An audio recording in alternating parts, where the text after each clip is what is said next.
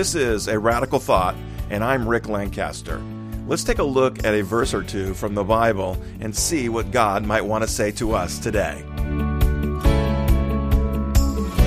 Today's radical thought comes out of Psalm 32 5, and it reads, Finally, I confessed all my sins to you and stopped trying to hide them. I said to myself, I will confess my rebellion to the Lord, and you forgave me.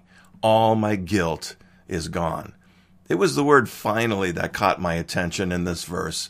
The psalm itself is about God's forgiveness. David is commenting on the joys experienced by a man who has had his sins forgiven by the Lord. This is a personal commentary on his own feelings at being forgiven for the sins he committed against the Lord with Bathsheba and her husband Uriah. All the sins that we have ever committed or will commit are known by God. None of our sins can be hidden from His eyes. God's omniscience sees everything, including the very thoughts in our head. It is absolutely impossible to hide anything from God. And yet, in our foolishness, we do not come to God and confess our sins before Him. Instead, we try to hide them from a God who sees and knows everything. God calls that rebellion. The picture I have from this verse is a wrestling match. When my sons were young, we would wrestle. Uh, they were small compared to me, and so it, it was very lopsided. No matter what they did, they could not prevail over me. And I would let them wrestle, but at any moment I could have pinned them easily. They are both grown and out of the house now, and I'm certain that either one of them could easily pin me. Uh, we will always be small in comparison to God. We'll never grow up so much that we could pin God or that he couldn't pin us easily. Wrestling with God is a foolish exercise practiced by the immature. Finally, David confessed his sins to God. There is a point in all of our lives when we should realize that we can't win a wrestling match with God. Rebellion is a waste of our energy and a sign of immaturity we realize, at some point, we should realize that it is time to grow up and get right with God. That is done by humbling ourselves before Him and confessing to Him that He already knows everything about us. David goes on to give us the result of his confession. God forgave him all his sins, which were great.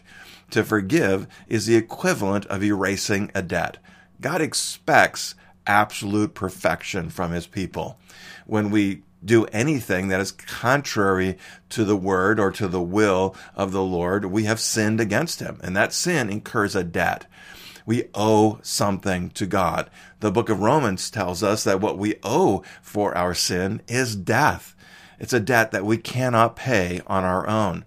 Jesus paid that debt on the cross at Calvary. And when we come to God and admit that we have sinned, God erases our debt. When someone is young in the Lord, we understand when they wrestle with Him. It's natural, it's normal. It's when we begin to mature that these wrestling matches with God become acts of pure foolishness. We should know better. Confession of our sins is a spiritual exercise that we should practice often humble your heart before the Lord so that He doesn't have to make you do it. Pray this prayer with me. Jesus, help us to understand the joys and freedom found in your forgiveness. God bless you. Have a radical day with Jesus.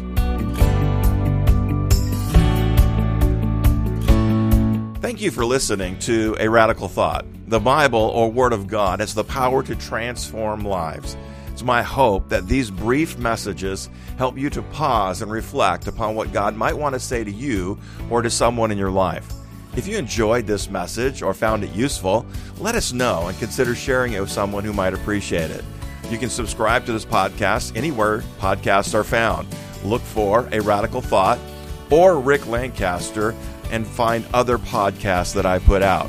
In the show notes, you'll find a radicalthought.com where you can find other resources to help you glorify God, bless others, and grow faith. Until next time, be radical with Jesus.